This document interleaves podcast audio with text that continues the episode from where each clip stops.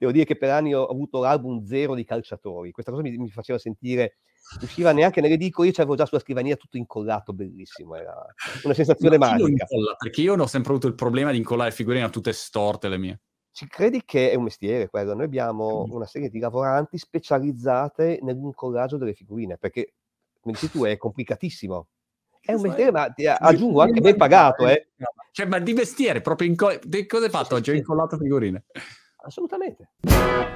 Prima di cominciare, un ringraziamento al nostro sponsor My English School. Se vuoi imparare l'inglese bene e non macronicamente come lo parlo io a Wanagana, My English School sono i più bravi. Hanno un cazzigliardo di sedi sul territorio italiano. Sono la scuola di inglese con le migliori recensioni su Trustpilot e in più hai un mese di inglese gratuito se ti iscrivi tramite la mia landing page riservato alla mia community.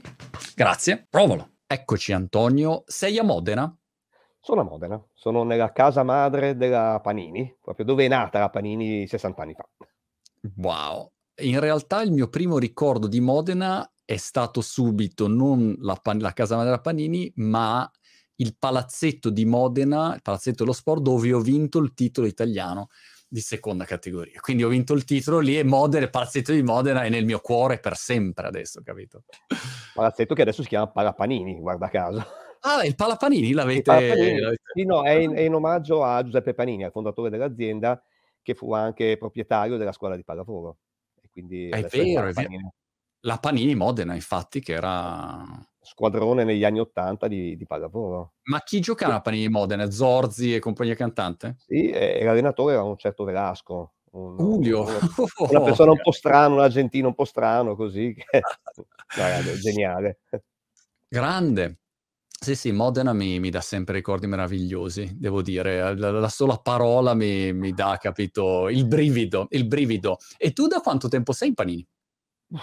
Da quando ero bambino, no, adesso sto esagerando, sono qui da quasi 29 anni. Sono entrato nel novembre 93, quindi sì, è un po' di tempo effettivamente. Ma sai, io come dico, dico sempre, cioè, stare alla Panini è sempre meglio che lavorare, quindi cioè... onestamente... è bellissimo. Ok.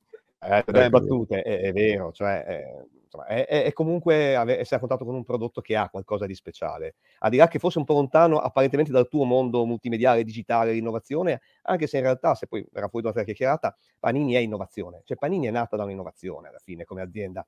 Panini non ha inventato le figurine, i fratelli Panini non hanno inventato nulla. Ah. Semplicemente le hanno messe in busta. Cioè la prima collezione Panini non era di Panini, erano delle bustine, delle figurine di un editore milanese che si chiamava Nannina, di calciatori, parliamo del 1960, giusto per ricordare la cosa, invendute. E cosa fecero loro? Praticamente le ricomprarono, le misero in una bustina, tre figurine e un palloncino, e le rimisero sul mercato come busta sorpresa. Un successo della Madonna, 3 milioni di bustine vendute. Quindi un, un prodotto che ripeto, esisteva da decenni, le figurine datano a fine dell'Ottocento, erano oggetti promozionali, e poi avere eh, cigarette card, quelle del baseball negli anni 10, anni 20. Quindi, ripeto, il Saladino, le figurine perugina degli anni 30 e 40, quindi, ripeto, non hanno inventato nulla, ma il fatto di rivenderle imbustate ha creato una magia, quindi è innovazione pura. Io mi ricordo e... da bambino che andavo dal giornalaio, insomma, dall'edicola, ecco, non ricordo neanche più che esista l'edicola, perché qua non esiste l'edicola in Inghilterra, quindi la, mm. andavo in edicola e avevo il mio album. Peraltro io non ero an- neanche interessato al calcio, però l'album mi piaceva e quindi andavo e cercavo ogni volta di capire la bustina, se, se aveva, le avevo già, non le avevo già, cercavi di fare questa sorta di... C'è stato questo scandalo, non so se l'hai seguito, del poker, che si chiama mm. edge sorting, dove in pratica per un difetto di produzione delle carte da, da gioco, ok, proprio le carte mm. queste, per un difetto di produzione un giocatore molto famoso di poker si chiama Phil Ivey, uno dei più grandi giocatori di poker al mondo, e era in grado di vedere se la carta era alta o bassa da quello che era il pattern sulla carta. Un, lui non faceva niente, non è che barasse, semplicemente ha notato questa produzione così mh, mm, difettosa. E quindi io cercavo di fare la stessa cosa con le, con le figurine panini, di dire questa qui forse ce l'ho, c'ho Oriali o c'ho Furino, capito? Ecco, eh. quindi era un brivido notevole.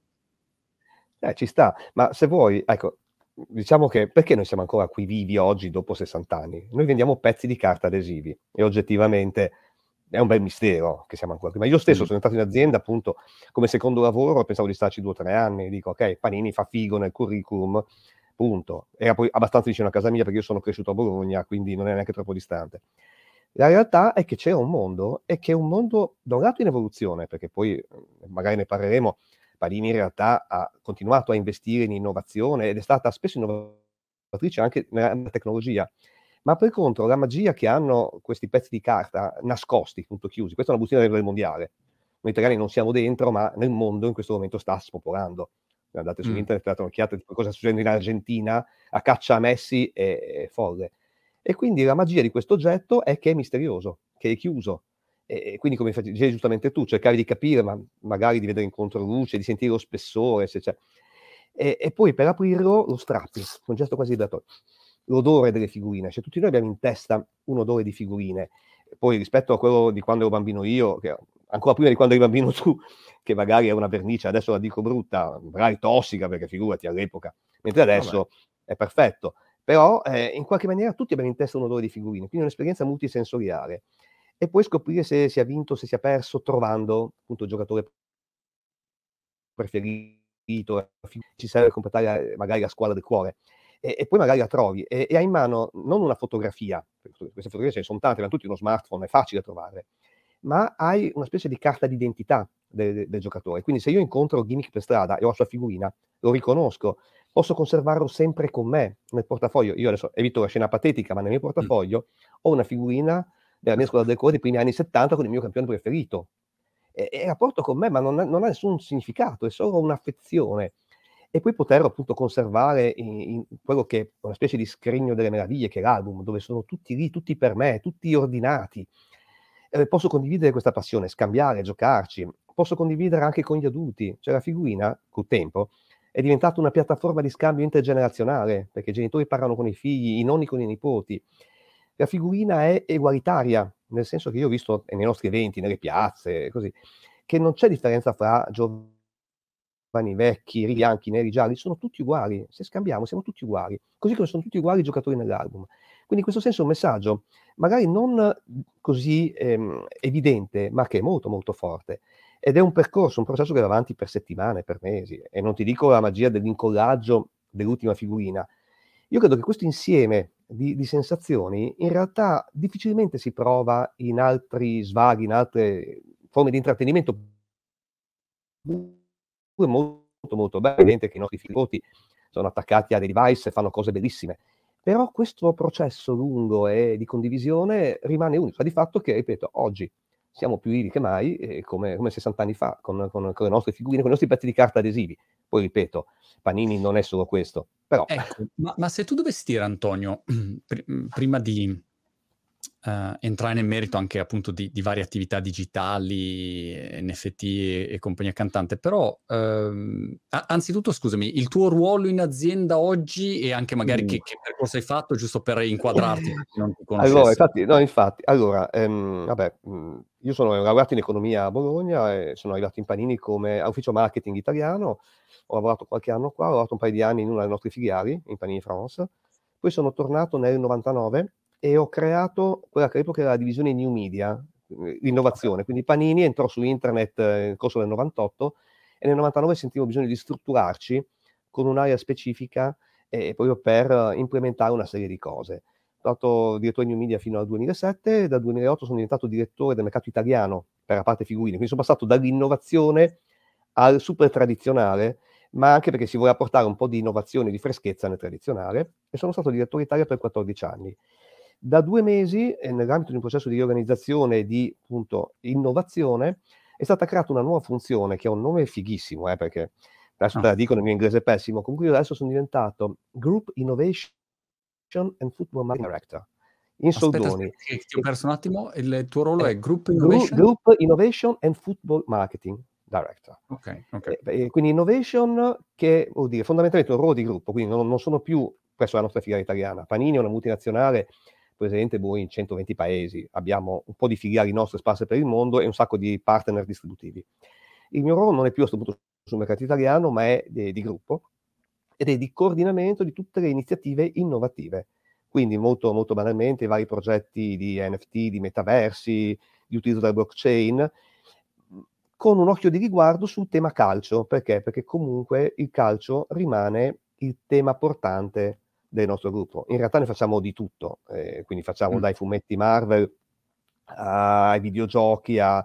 e abbiamo anche ampliato l'attività, non è più solamente figurine, ma è anche publishing tradizionale, cioè c'è un po' di tutto veramente. Ma in questo senso il calcio è un po' un tema portante, l'innovazione è un tema fondamentale, creata questa funzione centrale, ti dico operativa da due mesi, eh, quindi ah. sono un junior in questo ruolo. Rookie. Assolutamente. Decisamente un rookie, esatto. Eh, però perché appunto l'azienda sentiva il bisogno di mettere diciamo, un, un punto d'attenzione specifica su questa attività a livello di centrale. E per certi versi dico, mi è sembrato di rivivere quel che successe nel 98, quando appunto si parlava di internet, c'erano i primi esperimenti, ma le nostre filiali non sapevano bene cosa fosse, quindi c'è un sacco di gente che li contattava ma non capivano bene di cosa si trattasse. E venne deciso di creare appunto una funzione centrale proprio per portare tutto il gruppo a un certo livello di competenza su internet e, e, e poi successivamente poi dare ai mercati, alle filiali, la possibilità di sviluppare progetti locali. Noi siamo veramente la tipica azienda local, quindi globale nel brand, il brand Panini è uguale in tutto il mondo, eh, globale nelle strategie, nell'acquisizione di diritti principali, Coppa del Mondo esce in tutto il mondo, evidentemente, ma assolutamente locali nell'execution, cioè in Panini UK, dove sei tu, il nostro managing director è Chris Clover, un ragazzo inglese bravissimo, eh, perché è fondamentale essere appunto locali. In Panini France uguale. Conoscere il mercato. Sì, sì, perché comunque le culture sono, sono fondamentali. No, due, due, curiosità che avevo. La prima era come linee di business. Se io eh, entrassi in Panini domani a lavorare come assistente al, al, so, alla pizzeria della Vanni perché non saprei cosa poter fare, però eh, e mi devono spiegare quali sono le linee di business eh, della Panini.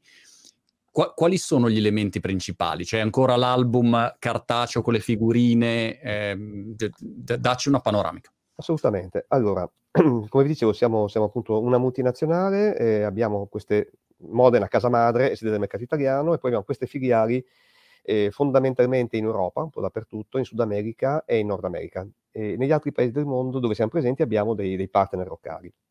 Eh, aree di business, beh, l'area eh, comunque storica principale è quella dei cosiddetti collectibles, quindi i collezionabili, che sono figurine, ma sono anche trading cards, trading card game, quindi sia card da collezione e anche memorabilia, che prodotti un po' più mass market.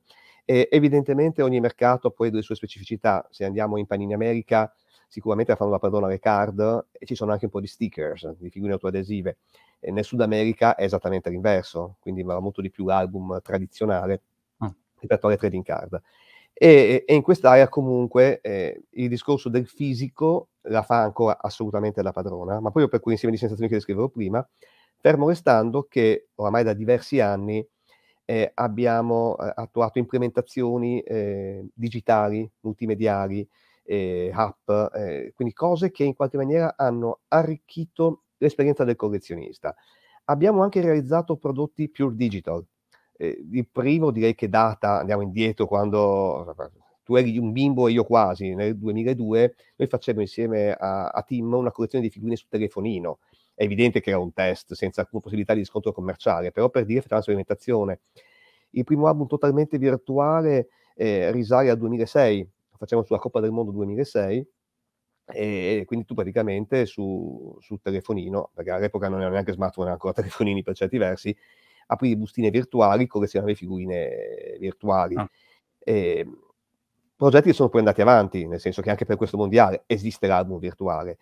Eh, abbiamo eh, lanciato e abbiamo collezioni, eh, per esempio training card game, che sono sia fisici che eh, digitali. La nostra linea, ad esempio, si chiama Adrenaline, è un, è un training card game sul calcio, e sono card da collezione che tu compri in bustata in edicola, ma hanno anche il, il gemello digitale, e quindi la stessa card può essere attivata dentro l'app di gioco e tu puoi giocare con le stesse regole sia fisicamente che virtualmente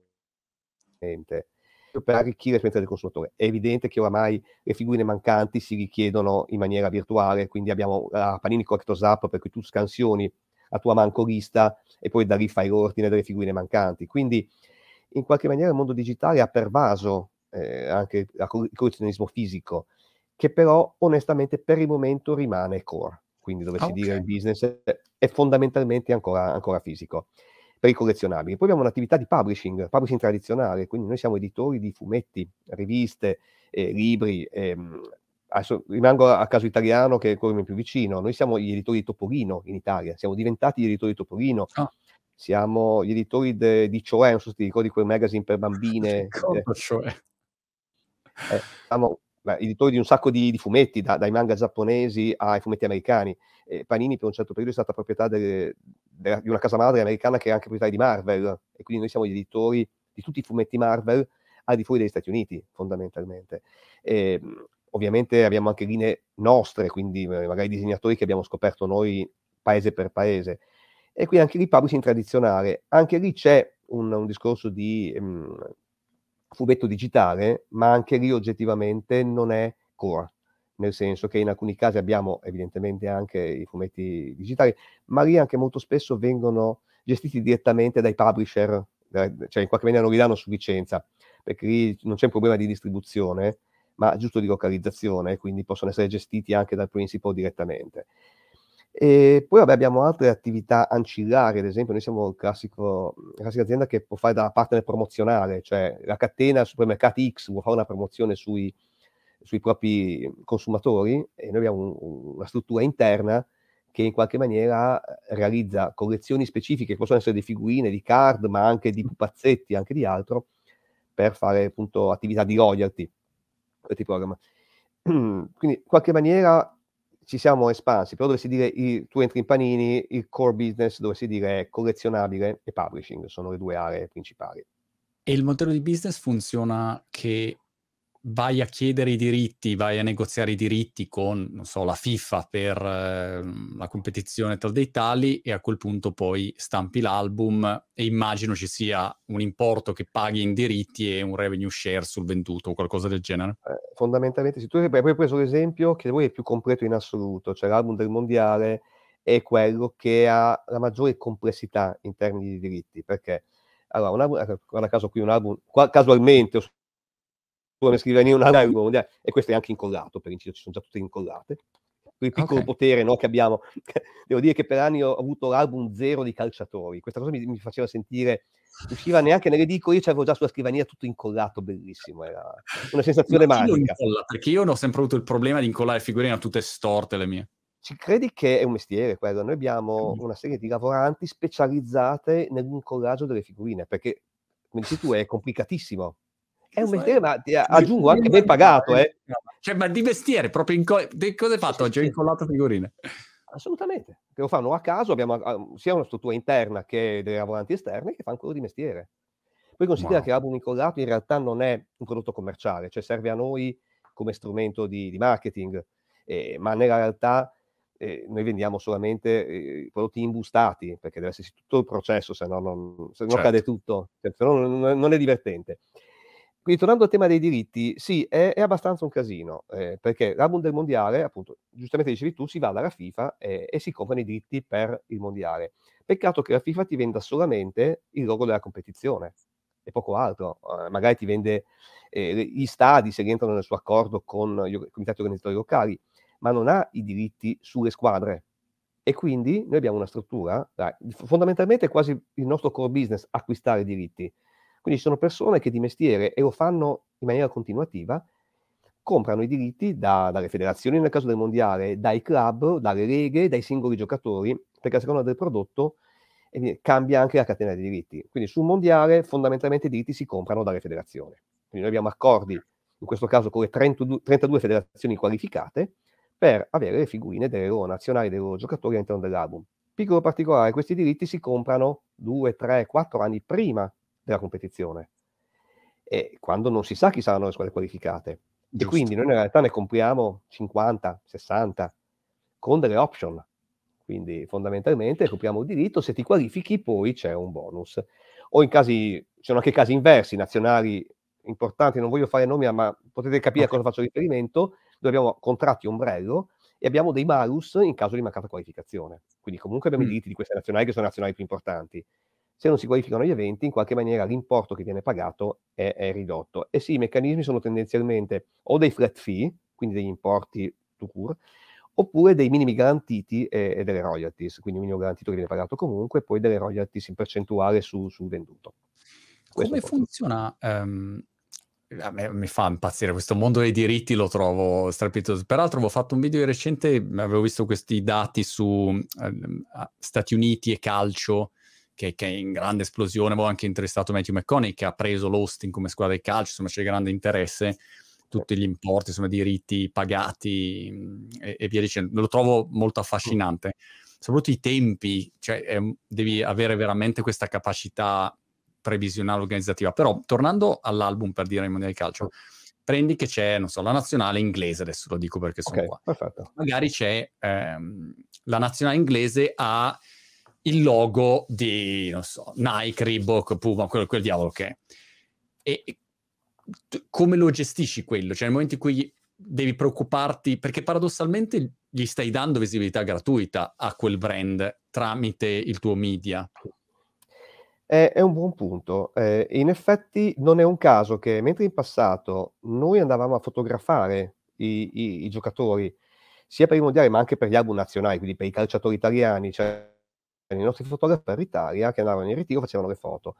Adesso, bene o male, tutti i club principali e tutte le federazioni ci mandano le loro foto ufficiali.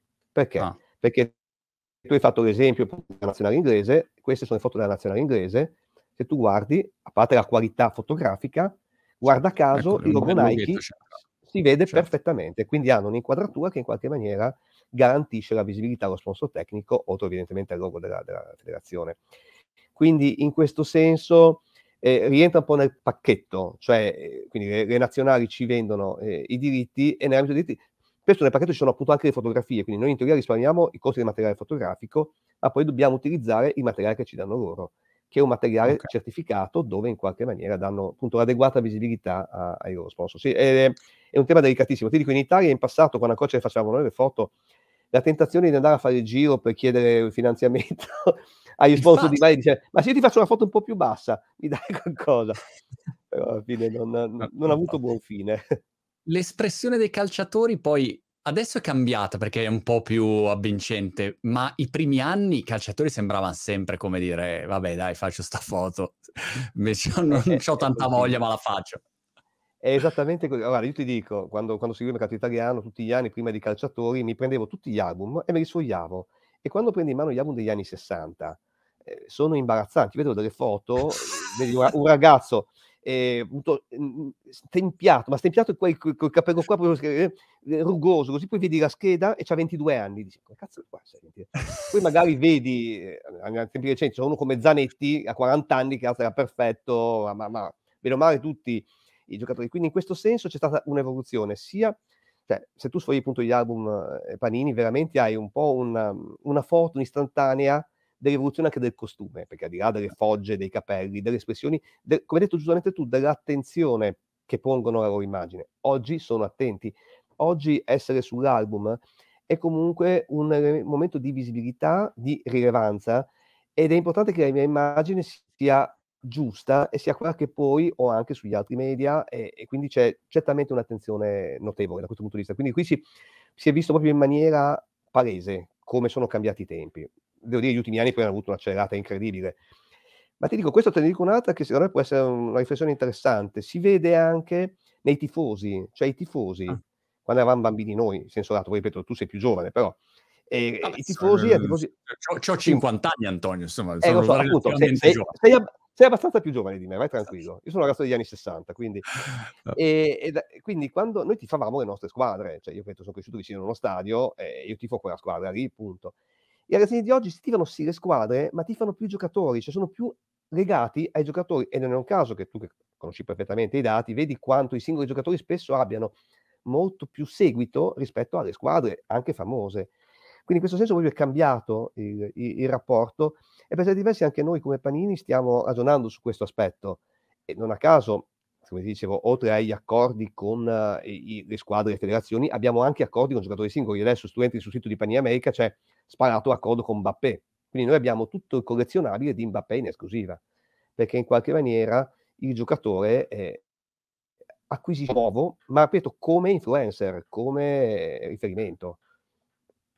Quindi, Quindi hai, diciamo, il livello, penso al caso di Ronaldo, Ronaldo da un lato è il giocatore, quindi anche si fa pagare come giocatore in base alle sue competenze, dall'altro lato è un media e quindi lo paghi anche come media perché se parla sui social di qualunque cosa, chiaramente dà una visibilità ehm, enorme.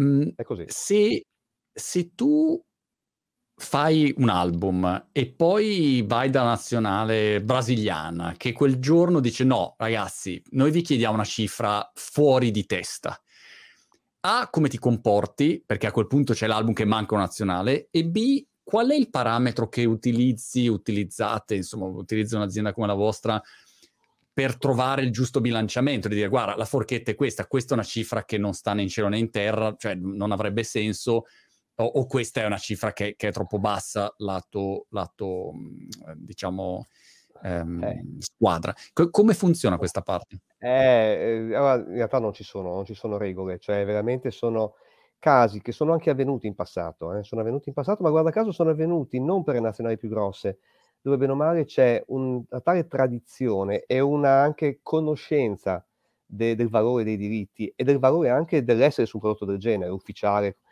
per cui devo dire in qualche maniera l'accordo si è più o meno sempre trovato, quindi okay. sono state situazioni da gestire, cioè, adesso non voglio neanche dire che sia sembrato tutto benissimo perché non è vero, però eh, ci sono state, bene o male, ripeto, questo, quindi questo album ci sono tutte e 32 federazioni, tutte foto ufficiali, nessun problema. Qualche problema in passato c'è stato con nazionali più piccole, ma nazionali più piccole perché? Perché mancava appunto la conoscenza dei, dei diritti, della gestione dei diritti, e a volte il tema non era neanche tanto economico, solo economico, ma era anche banalmente della gestione della catena dei diritti.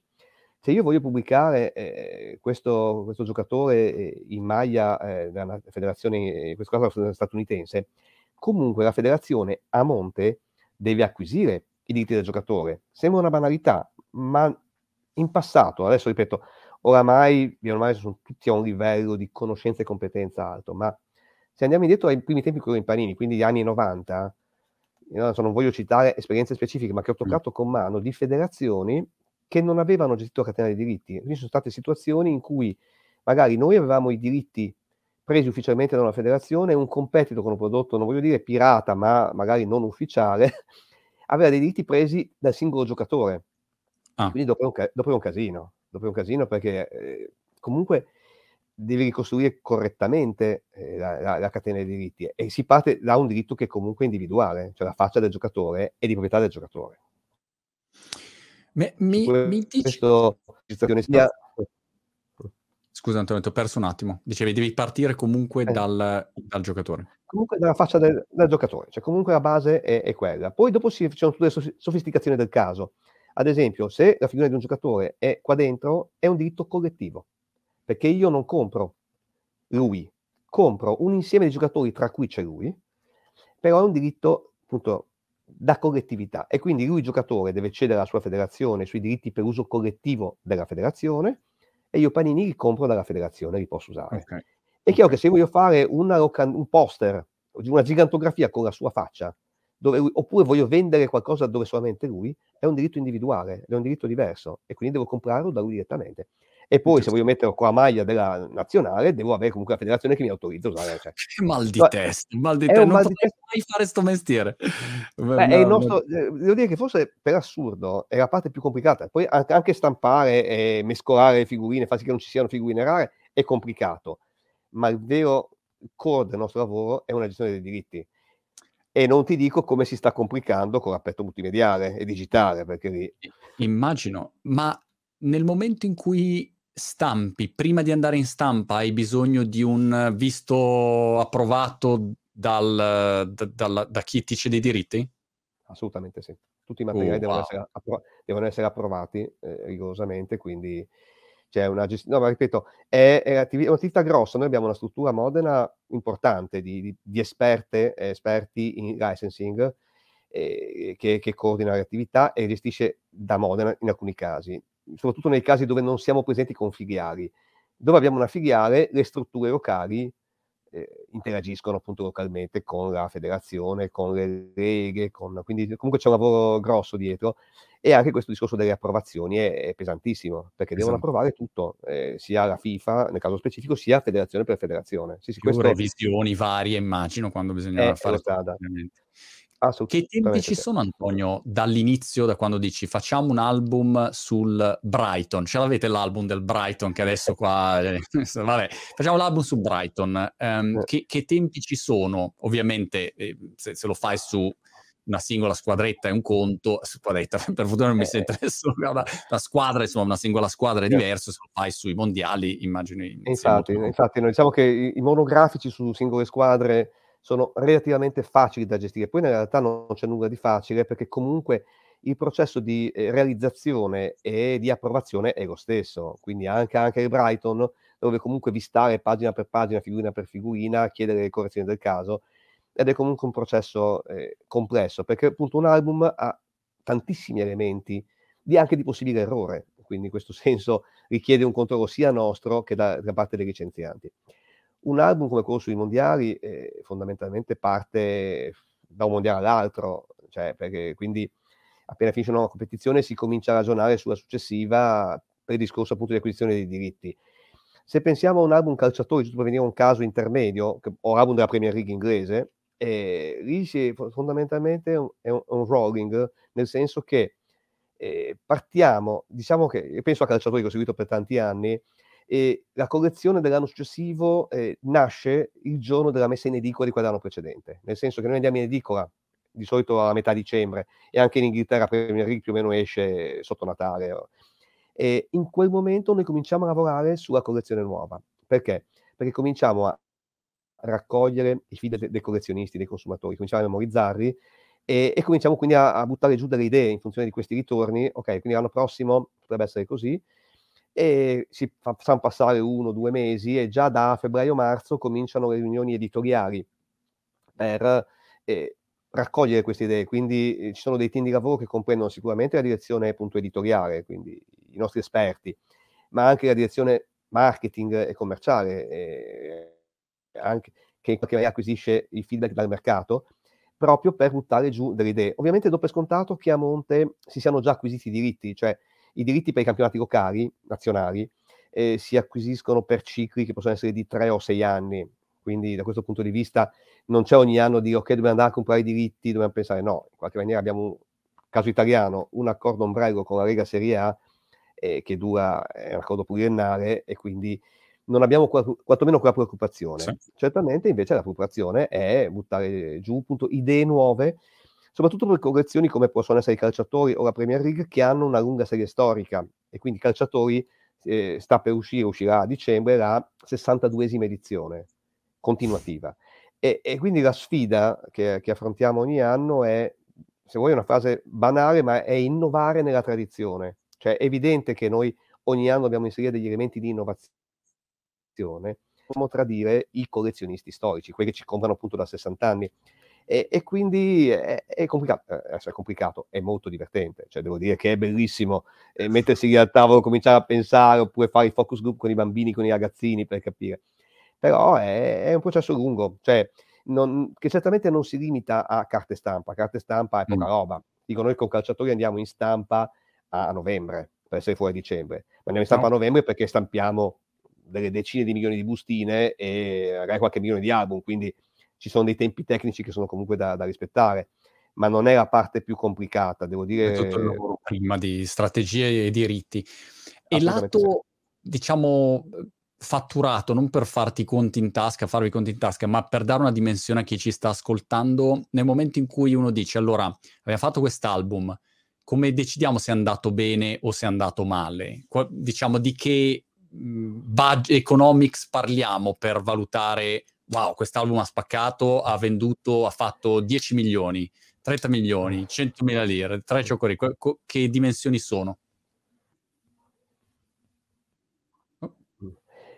Allora, evidentemente dipende da che collezioni stiamo analizzando, perché se parliamo dei calciatori italiani abbiamo una serie storica tale per cui abbiamo un sacco di parametri di, meno, di riferimento, sì. per cui sia nel corso della vita della collezione sia a fine collezione.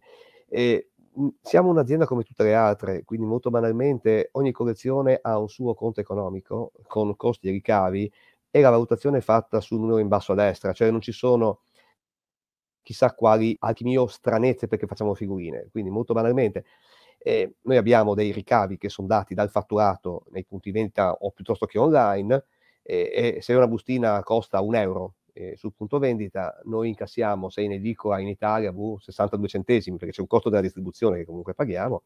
Se online, ovviamente, incassiamo teoricamente tutto, se è una vendita diretta, se tramite piattaforma, tu sai benissimo quali sono gli sconti delle piattaforme.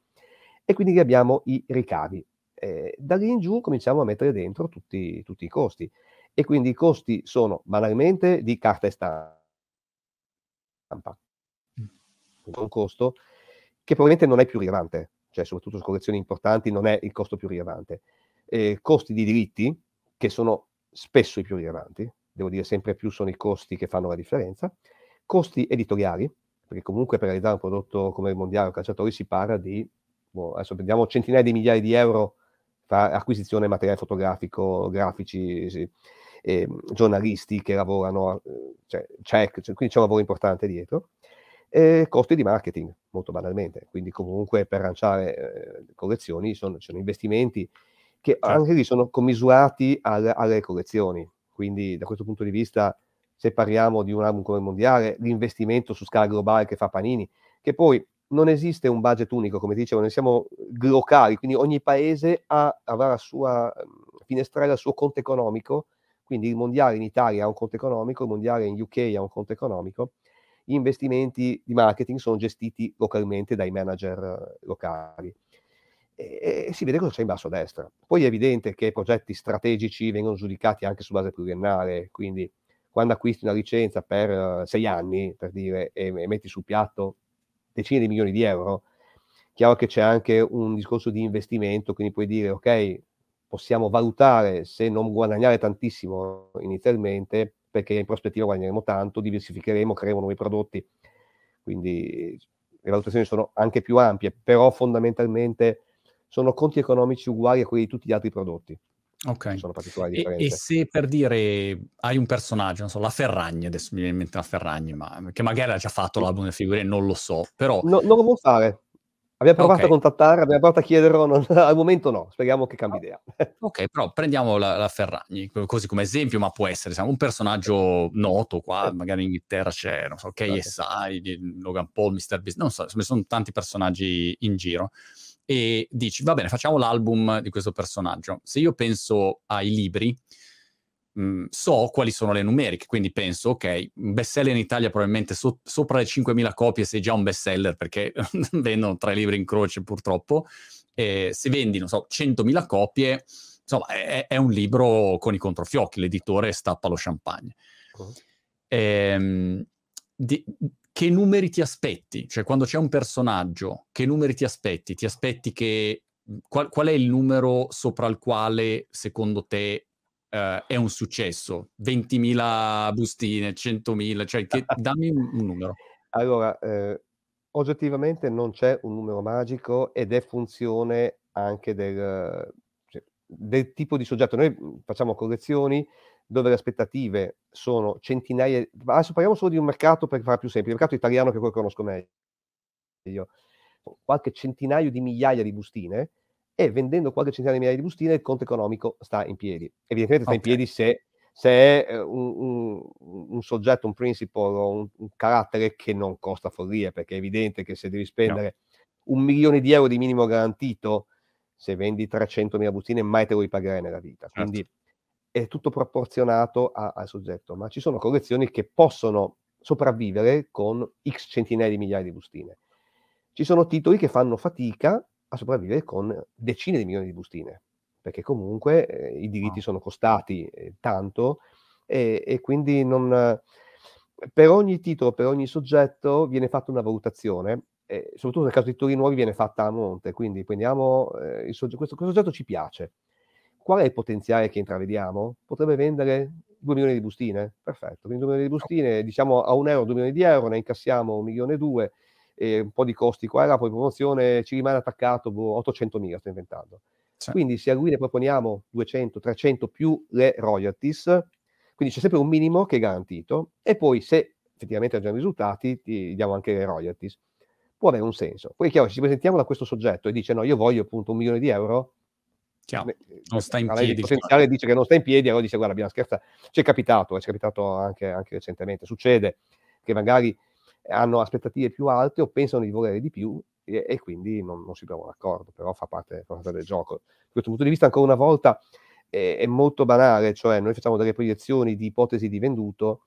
Il nostro è un mercato strano, eh, anche qui parlo sempre del caso italiano, ma è abbastanza diffuso anche in altri paesi, perché noi eh, abbiamo come canale principale in Italia ancora finché sopravvivono le edicole vendono con diritto di reso assoluto. E quindi da questo punto di vista tu vai in edicola, vai nelle 15, 20 mila, 25 mila edicole e metti il prodotto. Se non lo vendono, te lo danno tutto in reso, quindi il tuo ricavo è zero. E, e contrariamente a altri prodotti, altri canali, dove in qualche maniera ci sono i buyer che ti acquistano eh, a fermo eh, il prodotto, quindi tu alla fine hai un fatturato certo, nel nostro caso è certo solamente alla fine della vendita della collezione, ed è mo- quindi c'è questa variabilità che, che uccide. E devo dire che Panini probabilmente è resistito a 60 e passa anni perché? Perché ha sempre investito su tantissimi titoli, cioè un piano editoriale tipico di un mercato come quello italiano ha 40 50 uscite all'anno, proprio perché sappiamo che di quelle 10 possono andare sott'acqua, possono perdere certo. soldi, perché abbiamo sbagliato, abbiamo dato un momento, perché non è il titolo giusto, succede. Le altre ci compensano e, e quindi riusciamo ad andare avanti. Poi abbiamo appunto titoli su cui cioè un mondiale adesso in teoria è difficile che vada male, poi è chiaro che in Italia non ci aspettiamo praticamente nulla, non siamo qualificati, quindi eh, abbiamo rivisto le aspettative molto verso il basso, però su scala mondiale è un fenomeno che in teoria, in teoria dovrebbe andare bene o benissimo, poi eh, per esempio questo mondiale è un mondiale strano perché è un mondiale invernale, la prima volta in assoluto e quindi non sapevamo cosa attenderci.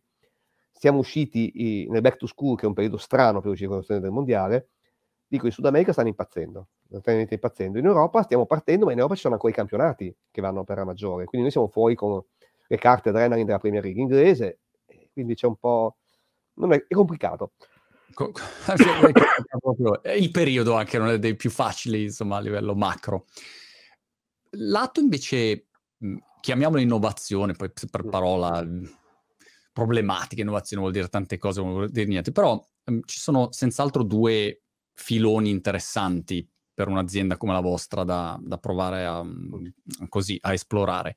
Uno è tutto il mondo social, chiaramente, dove tu hai non so, per per TikTok è pff, a un livello di tale esplosività, di viralità, de, de, de, è proprio un mondo in continua evoluzione. Ecco, il ragionamento di Mr. Beast, ad esempio, che eh, youtuber più noto al mondo, gli hanno offerto un miliardo e si è messo a ridere, ti fa riflettere, la gente non si rende conto dietro eh, che cosa c'è spesso a, a, vari influencer, eccetera, e in generale le, l'impatto delle piattaforme. Quindi c'è un mondo social e poi c'è un mondo, chiamiamolo di asset digitali, dove se dico la parola NFT mi insultano, non so perché in Italia mi insultano, basta che io dica NFT, la gente smette di ragionare, come se dicessi Berlusconi o Salvini, non so, cioè è una parola che scatena una reazione senza approfondimento.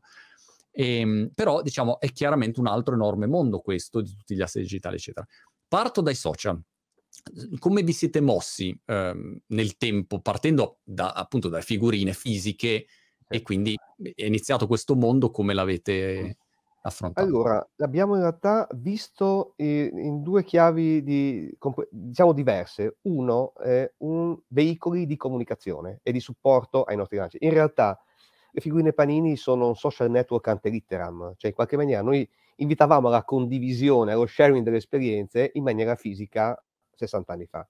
Quindi non è un caso che ci siano un sacco, cioè bene o male i collezionisti sono ritrovati a proprio agio nei social eh, legati appunto al mondo de, de, de, delle figurine.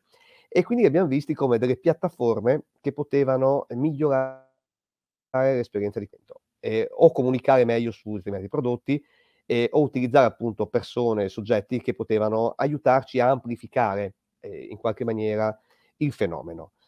Altro punto di ingresso, soggetti, e quindi soggetti su cui realizzare collezioni.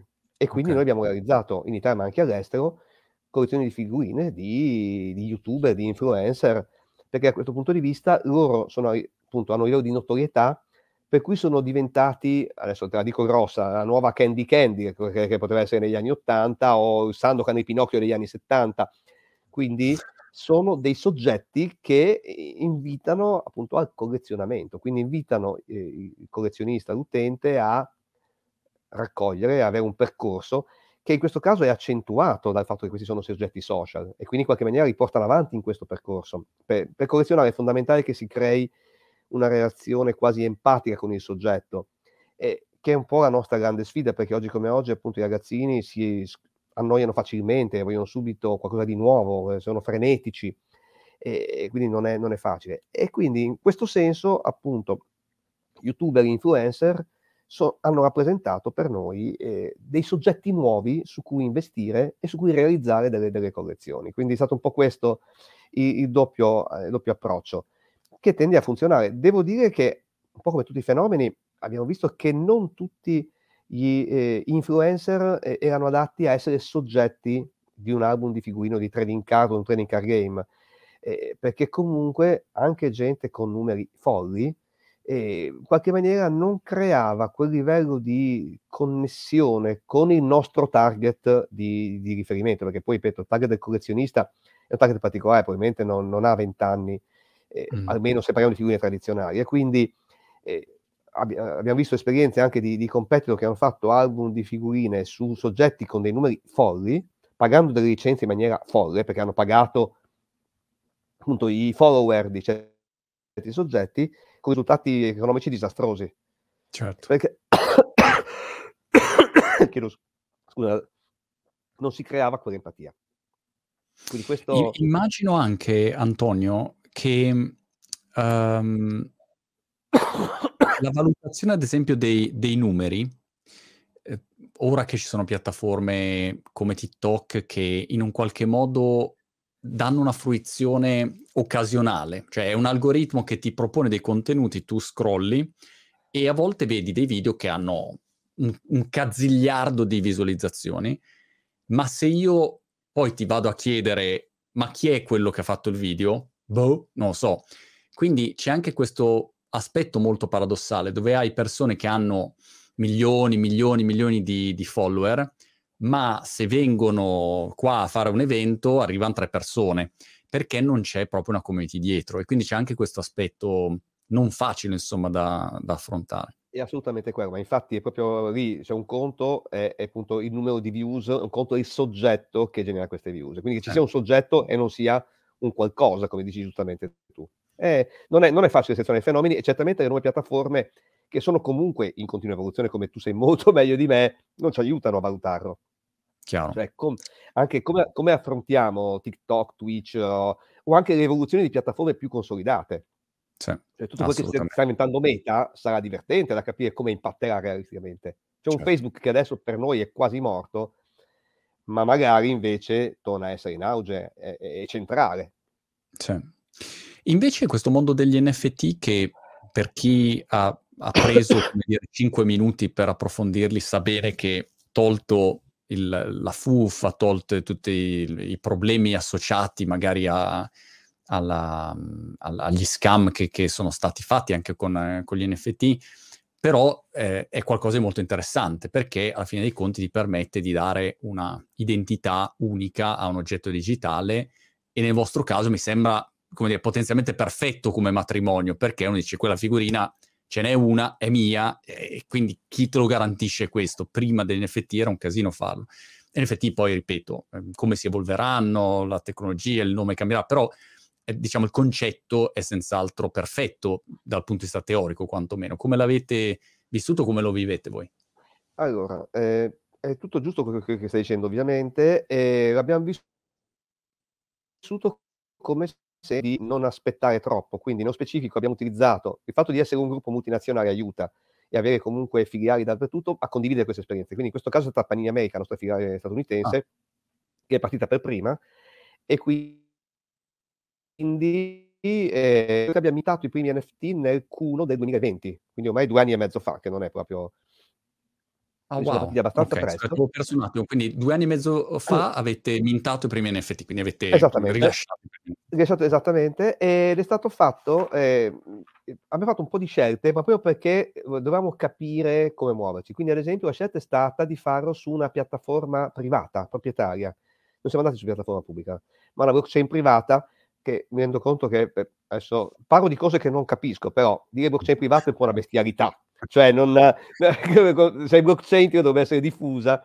Mm. in qualche maniera in questo caso la garanzia erano le nostre macchine, le macchine di Panini, però era un, un acquario chiuso, ma che serviva da un lato per capire eh, come funzionavano esattamente, ma anche per garantire i licenzianti che per cui ci hanno dato fiducia e quindi ci hanno fatto realizzare questo tipo di prodotti e, e per gestire quindi in una maniera, ripeto, è stato un primo step per, per, entrare nel mondo e cominciare anche a vedere che tipo di, di prodotto sviluppare. Ad esempio, una cosa importante, de, siamo partiti subito con il pagamento in valuta fiat, quindi non con della cripto, ma con simpatici dollari. Anche questo mm.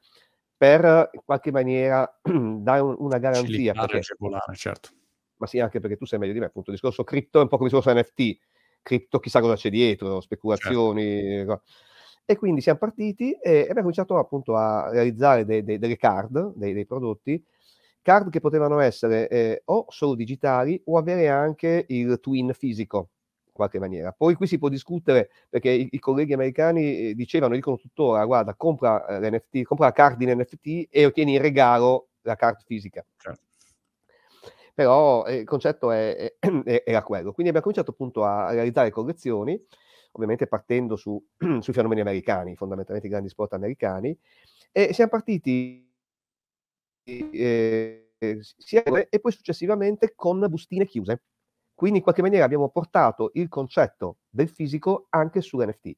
Bustine chiuse con evidentemente però una dichiarazione di rarità dentro, cioè compri la bustina da 3 dollari e sai che hai questa percentuale, possibilità di trovare una card rara, come quella da 10 dollari a percentuali più alte magari ne trovi tre rare e ne trovi una rarissima. Sì. Quindi in questo senso rimane il concetto di unicità, eh, de, unicità se necessario, de, delle card trovate, ma commercializzate in maniera appunto blind. E anche qui c'è un tema di diritti. La card singola tendenzialmente è un diritto individuale, la card in blind è un diritto collettivo. Quindi anche Giusto. la gestione dei diritti cambia questo tipo di, di, di cosa. E quindi abbiamo realizzato e stiamo realizzando un sacco di collezioni. Nel corso del tempo abbiamo usato la piattaforma di Panini America anche per prodotti europei. Quindi abbiamo lanciato una collezione sulla Liga francese, delle card sulla Liga, fatto un po', un po di robe. E in Italia abbiamo, siamo rimasti un attimo ancora ad aspettare per diciamo, mettere a punto alcune, alcuni particolari tecnici e anche di diritti, fondamentalmente. E recentemente abbiamo cominciato a fare degli esperimenti anche su piattaforma aperta. Quindi in questo momento, qualche settimana fa, abbiamo fatto un'esperienza eh, come Panini Spagna, quindi la nostra filiale spagnola, eh, su un prodotto specifico dedicato alla Liga su OpenSea. Okay. E, e, quindi, da, perché rientra appunto nella logica del fac, facciamo un po' di cose, cerchiamo di capire come funzionano, eh, attrezziamoci per gestirle, eh, senza fare annunci mirabolanti. Da questo punto di vista, questa è stata sempre una filosofia di Panino. Abbiamo fatto mai cose per avere un wow effetto difficilmente tu vedrai un annuncio Panini entra nel metaverso.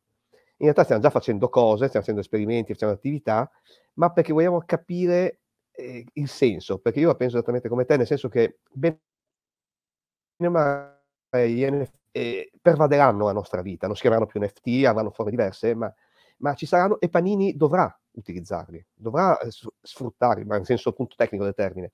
Eh, e quindi è giusto fare, fare cose. Quindi stiamo facendo cose poi appunto ci sono piattaforme, competitor, aziende che hanno lasciato mirabolanti prodotti anche nel nostro settore di card collezionabili, usando appunto gli NFT.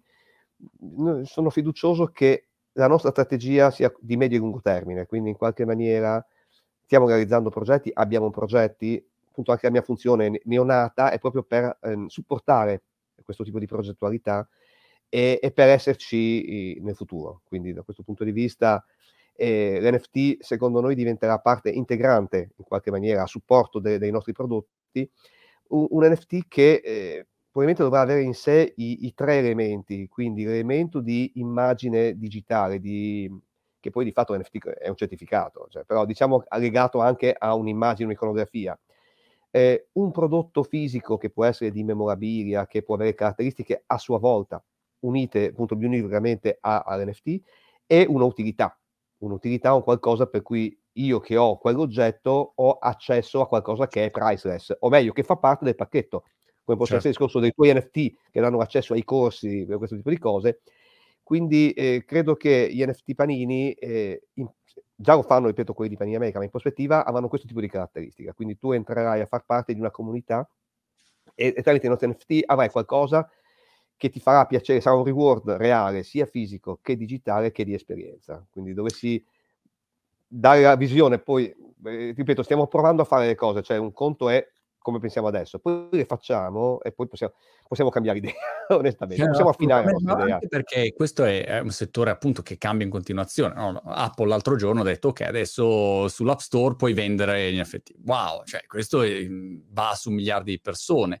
O Meta e Instagram adesso ti danno la possibilità di mostrare i tuoi NFT e ogni giorno ne esce una, quindi in base anche a come cambia il mercato uno si muove. Però quello secondo me dell'utilità è una cosa straordinaria. Io lo vedo nel mio super piccolissimo con la mia community NFT dove se faccio un evento, non so, a dicembre facciamo un evento, puoi entrare solo se hai il mio NFT. Beh, insomma, se a uno piace la scaletta dell'evento, gli ospiti che porterò o quello che è, è una bella cosa, considerando che magari lo, lo stesso biglietto poi lo vendi all'esterno e magari costa un sacco di soldi entrare. Quindi eh, immaginati se tu avessi una, una blind box che se ho quella figurina ho un posto a vedere la finale dei mondiali. Cioè, non lo so, ecco, che valore ecco, ha quella cosa lì? È, è esattamente, è, è, no. e, lì, stiamo ragionando esattamente su quello, ma non solo un posto alla finale dei mondiali, ma posso andare nello spogliatoio prima esatto. e posso fare. E deve essere un'esperienza eh, unica che grazie appunto a quell'oggetto possiamo, possiamo offrire. Ed è lì che si, che si, gioca la partita, ed è lì la chiave, ed è lì che sarà importante entrare in relazione eh, con i nostri collezionisti utenti proprio per eh, capire che cosa potrebbe renderli felici. Cioè il nostro scopo è che loro, grazie ai nostri prodotti, possano avere un'esperienza unica. Quindi questa, questa, sarà la nostra sfida. È sempre stata la nostra sfida, adesso chiaro che è a un livello superiore. Chiaro. Quindi eh, in tal senso ti dico anche il discorso appunto dei, dei metaversi, al di là di tante dichiarazioni di principio, per noi va in, que- in quel senso. Cioè, grazie al metaverso possiamo offrire delle esperienze uniche? Se sì, ci interessa molto banalmente, che poi sia l'universo di eh, Fortnite, o sia Roblox, o sia The Centerland, o Sandbox, boh, non lo so. Ripeto, certamente adesso non ci stiamo affannando a comprare terreni per poter dire ci facciamo ridicolo a panini. Questo sicuramente non lo stiamo facendo, almeno, o se lo stiamo facendo a mia insaputa, però non mi risulta. Per contro, so per certo, ma perché mi è stato detto, cioè mi è stato dato come input, dobbiamo capire come queste opportunità possano, eh, possano, essere utilizzate da noi per migliorare l'esperienza dei nostri utenti. Questo, questo sicuramente è il nostro nord. La cosa interessante, Antonio, è che per un collezionista l'esperienza non deve, adesso sto pensando alla finale dei mondiali, ma magari eh. l'esperienza è fare un salto a vedere come vengono fatti gli album, cioè per dire, e magari è un'esperienza che uno dice che figata, no? Cioè hai, hai tante esperienze possibili, non, non, è soltanto la mega cosa, o, è, e alcune esperienze sono proprio semplici, però hanno un valore, non le, puoi, non le, puoi, avere diversamente, ecco, quindi questo è... È, è quello, ma infatti eh, tu hai fatto proprio l'esempio giustissimo, perché devo dire che a me è capitato più volte magari di entrare in contatto anche con delle celebrities, eh, adesso non voglio fare nomi, ma una è venuta da noi a luglio, perché ci aveva fatto un sacco di pubblicità gratuita e così avevo contattato, dico ma grazie per questa pubblicità, ma hai bisogno di qualcosa? Dice guarda io ho un sogno, io voglio venire con mio figlio a vedere l'azienda. Detto fatto, questo è venuto, ha visto l'azienda, ha fatto tutte le sue cose, perché effettivamente quella sì che è un'esperienza press, perché se, se non è, al di là che ci sono poi video, cioè può, ma venire, toccare con mano, in questo senso siamo un'azienda, appunto, come dicevo, la sede storica costruita dai fratelli Panini negli anni 60, è un'azienda vecchia, o meglio, vintage. Noi abbiamo ancora i macchinari progettati da Umberto Panini. E vedere in azione è, è fenomenale. Cioè la macchina che mescola le figurine, perché uno pensa sempre alle figurine rare, se tu vedi la macchina che mescola, capisci che non ci sono figurine rare, a meno che noi non lo vogliamo. La macchina che imbusta è geniale, nel senso che Umberto si è messo lì a tavolino da, da niente e ha disegnato una macchina che fa tutto, che dai pacchetti di figurine ti fa la scatolina delle bustine già imbustate che va in edicola. Ed è una macchina unica. è vista dal vivo, è, è un'esperienza. Ti dico, io l'ho vista centinaia di volte, ma quando degli ospiti li porta a vederla è, è veramente un'esperienza. Quindi in questo senso hai perfettamente ragione. Cioè non è l'esperienza priceless, è quella, ma è qualcosa appunto che non puoi comprare, ma che ti dà, ti dà qualcosa come, come collezionista. Quindi sì. noi stiamo ragionando in questo senso. Sì, questo, poi anche priority access, eh, magari in anteprima la possibilità di avere eh, l'album, cioè ne, veramente è solo un fatto di creatività poi che entra in gioco. Scegliere la copertina della prossima collezione, cose, poi i formati. Veramente, diciamo che internamente ci stiamo lavorando da un po' e, e veramente limita la fantasia. E poi è anche da capire come proporla a, agli utenti, quindi alla fine se ci saranno dei, dei panini token piuttosto che le nostre card di una collezione X, ci sono tante opportunità che stiamo valutando, ma sì, crediamo veramente che sia un'opportunità grossa, ecco, non ci sta spaventando, è un'opportunità. Super. Antonio, ti ringrazio moltissimo, direi che mhmm, sono stati veramente un'oretta che mi ha dato un sacco di, di ispirazione, di idee. Adesso vado a cercare qualche mio vecchio album, non so che ce l'ho da qualche parte, ce l'ho, ce l'ho da qualche parte, però chissà dove, dove è finito.